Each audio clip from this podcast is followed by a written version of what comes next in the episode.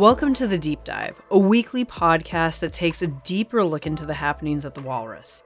I'm Sheena Rossiter. And I'm Angela Misri. On this week's episode, Canada's decision to claim Ayoob is a national security threat and is an alleged member of a terrorist organization is really rooted in China's long history of repressing Uyghurs and framing them as terrorists. This week we'll hear from Annie Hylton for the March April issue of The Walrus. Annie takes a look at the long and complex case of Ayoob Mohammed.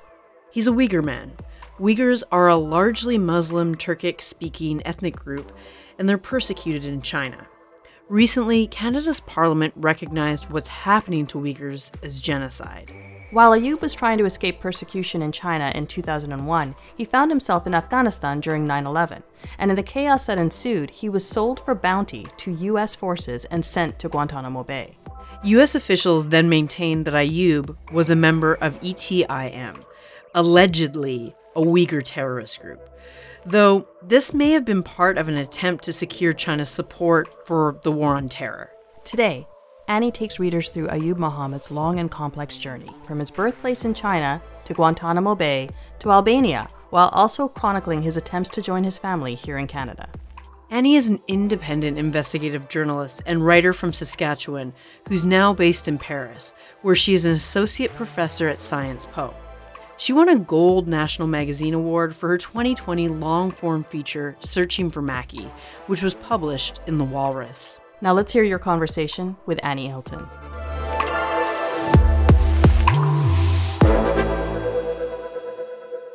Can you tell us a little bit about Uyghur Muslims in the community in China? Who are they? Uyghurs are a largely Muslim, Turkic speaking ethnic group whose homeland lies in the northwest of modern day China.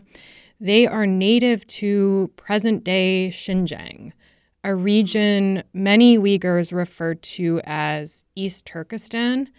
And today, Xinjiang is one of China's most ethnically diverse areas with over 12 million Uyghurs who make up the largest ethnic minority. So, how did they come to be a persecuted group in China, and how long has this really been going on for? Yeah, so this is a very long story. I will try to be brief. So, a tempestuous history defined the Uyghurs' homeland, and a string of governments, first under the Qing dynasty, fought to control the land and its people. Fast forward to communist China, which swept in and conquered the area. And Communist China had ambitions to develop the region for foreign trade and economic pursuits, and in the process, encouraged China's dominant Han ethnic group to move to the region. So around then, demographics shifted and inequality grew. And the Uyghurs were periodically purged of the opportunity to practice their traditions and speak their language, and were often targeted by authorities.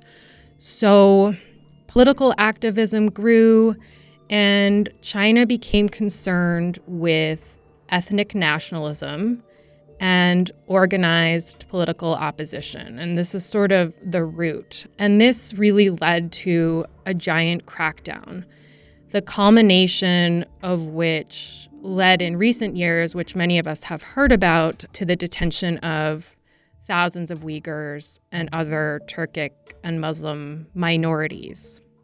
Let's kind of get more into the details of your feature for the March April issue of The Walrus, which looks at the story of Ayoob Mohammed, who is a migrant Uyghur. Can you tell us a little bit more about him and who he is as a person? Ayoob, who is now in his late 30s, has spent more than half of his life fighting one government or another to be free. He was born and raised in Xinjiang, in a city near the Kyrgyzstan border, and he grew up in a modest home with a loving family who had ambitions for him to pursue an education outside of Xinjiang where opportunities for Uyghurs were severely restricted. So, to make a long story short, after leaving Xinjiang at the age of 18 in the summer of 2001, with dreams of studying in the US, Ayoob wound up sold to the United States for bounty as an alleged terrorist in post 9 11 Pakistan. He was then held for four years at the Guantanamo Bay detention facility and finally exonerated and resettled in Albania now 16 years ago. And in the meantime, he met a wife, a Uyghur Canadian woman, and had two children with her. And since then, for the past eight years or so, He's been in a protracted fight to resettle in Canada with his wife and children, who are Canadian citizens and live in Canada. And he has been denied resettlement for national security reasons. And in the piece, I argue essentially that Canada's decision to claim Ayoob is a national security threat and is an alleged member of a terrorist organization is really rooted in China's long history of repressing Uyghurs and framing them as terrorists.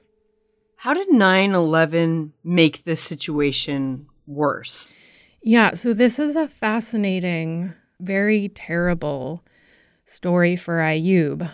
Essentially, China saw an opportunity to align with the US's amorphous definition of the so called war on terror to justify further repressing Uyghurs. So, what before 9 11 had been mostly seen as China's local grievances with the Uyghurs was rebranded as terrorism. And to be clear, there were certainly Uyghur separatists and calls for independence in the region, but academics and researchers and those familiar with the region at the time widely saw this narrative shift as a means to further repress the Uyghurs.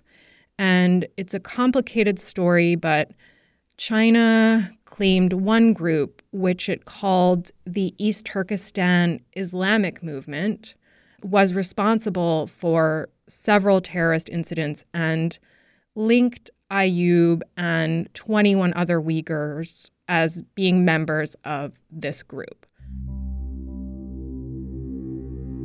Around then, China claimed one group, which it called the East Turkestan Islamic Movement, was responsible for several terrorism incidents and was linked with foreign terrorist organizations. And Ayoob, along with 21 other Uyghurs, found himself in the wrong place at the wrong time when he was sold for bounty and transferred to Guantanamo Bay.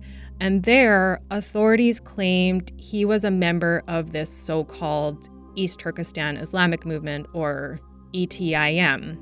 The US and UN then added this group to a couple of terrorist lists, which gave further justification to hold the Uyghurs in Guantanamo Bay without charge. And Lawyers and researchers and academics surmised that given the timing of these listings, that the Uyghurs held at Guantanamo Bay became pawns for the Bush administration's plans to invade Iraq. It's all very complicated. There are many threads. In essence, the US needed China's support in the UN Security Council to invade Iraq. It never ended up getting the support of the Security Council, but this was sort of the framing at the time that there was sort of a quid pro quo. US officials, of course, denied this framing, but in any case, eventually, Ayoob was exonerated and transferred from Guantanamo. But the point is that the stamp of Guantanamo Bay and this terrorist narrative shadows him everywhere he goes, including in his efforts to resettle with his family in Canada. As you said, there are many, many threads, which is why this is such a long read. In the first place, how did you end up coming across this story? I was researching another story related to Canada's Safe Third Country Agreement with the US and how it impacts slash harms asylum seekers. And Ayoob's current lawyer had been representing a woman who had a very powerful, meaningful story, and in passing mentioned Ayoob's case. And this was a few years ago, but the facts he shared never left me. And as the public attention has turned increasingly to the extent of China's repression of Uyghurs, I decided to revisit it. And the timing, I think, was quite important because had I approached the piece earlier, I'm not sure I would have made the links between Ayoob's identity as a Uyghur, the Chinese government's role in branding him a terrorist threat, and his resettlement in Canada. So, what's his life like now that he's been exonerated and he's resettling in Canada? So, he has been resettled in Albania for now about 16 years, where he has a form of refugee status without the full rights of being a refugee. So his travel is restricted, he's forbidden from leaving the country.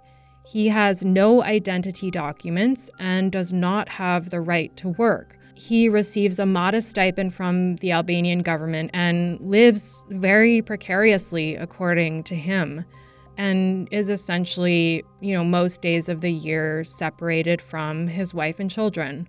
And last summer, I traveled to Albania to see him, and his wife and children were visiting him for the first time in two and a half years. So, life for Ayoob has been unrelenting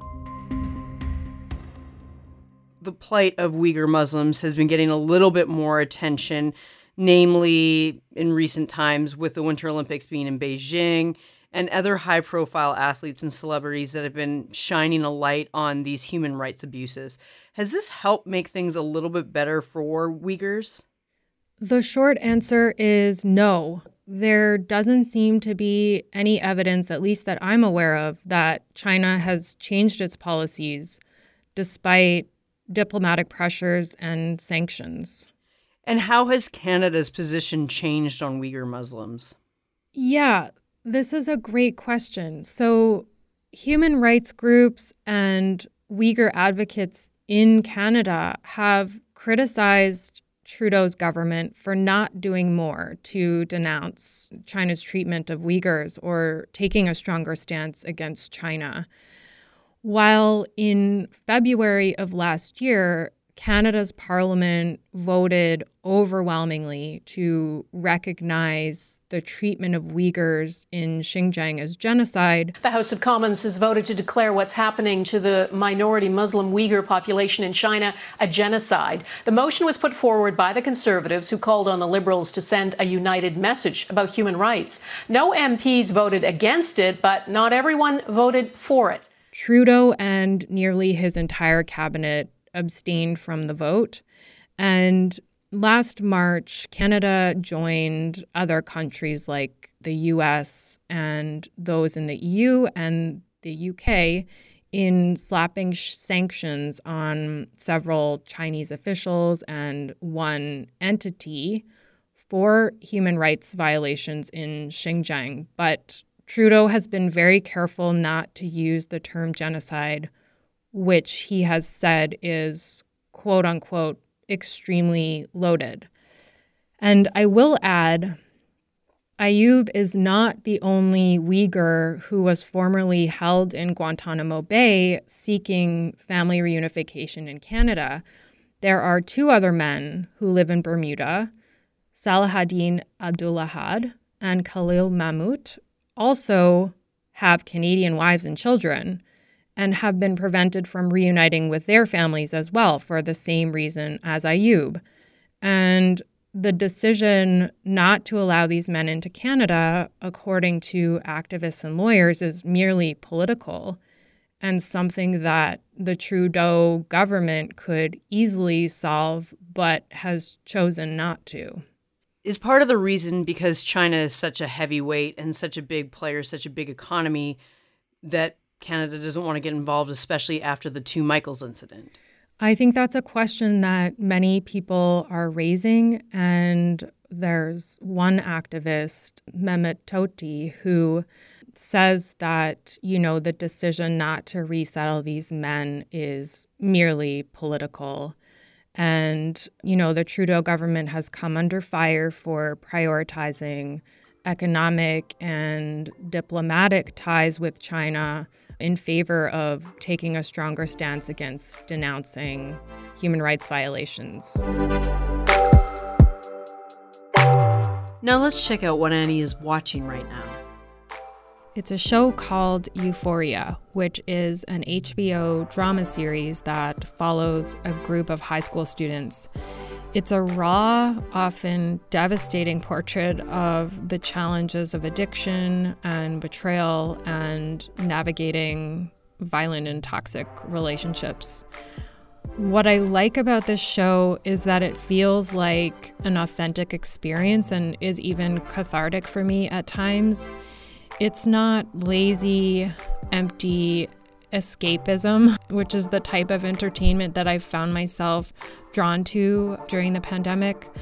So sometimes the show is uncomfortable, but there's something profound about feeling like you're observing a former version of yourself learn and grow. That's my conversation with Annie Hylton. The editor for her piece is Harley Rustad. You can read Annie's story, Endless Exile, the tangled politics keeping a Uyghur man in limbo, at thewalrus.ca right now.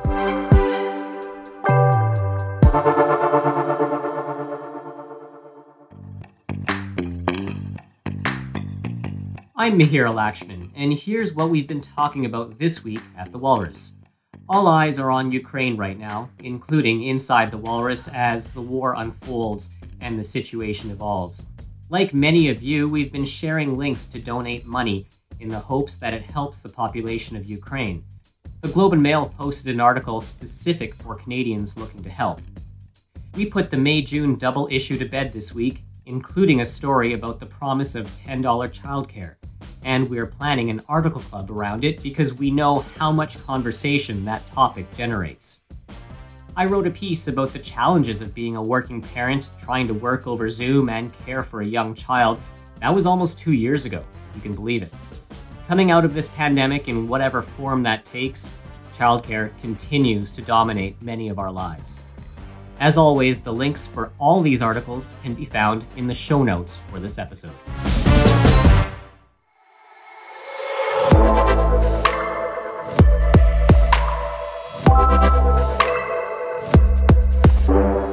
Thanks for joining us on this week's episode of The Deep Dive. It was produced by Angela Misri and me, Sheena Rossiter. I also edited this episode. Music for this podcast is provided by Audio Jungle. Our theme song is This Podcast Theme by M Implus Music. Additional music is Stay Cool by Loops Labs and Podcast Intro by M Implus Music. You also heard Lightless, Floating Cities, Shores of Avalon, and Comfortable Mystery by Kevin MacLeod, provided by Film Music. Additional sources for this episode were provided by Global News on YouTube. Don't forget to subscribe to the deep dive from the Walrus on Apple Podcasts, Spotify, or wherever you get your podcast. And if you like what you heard, please leave us a review and rating. It really helps people find the podcast. Until next week, when we take our next Deep Dive.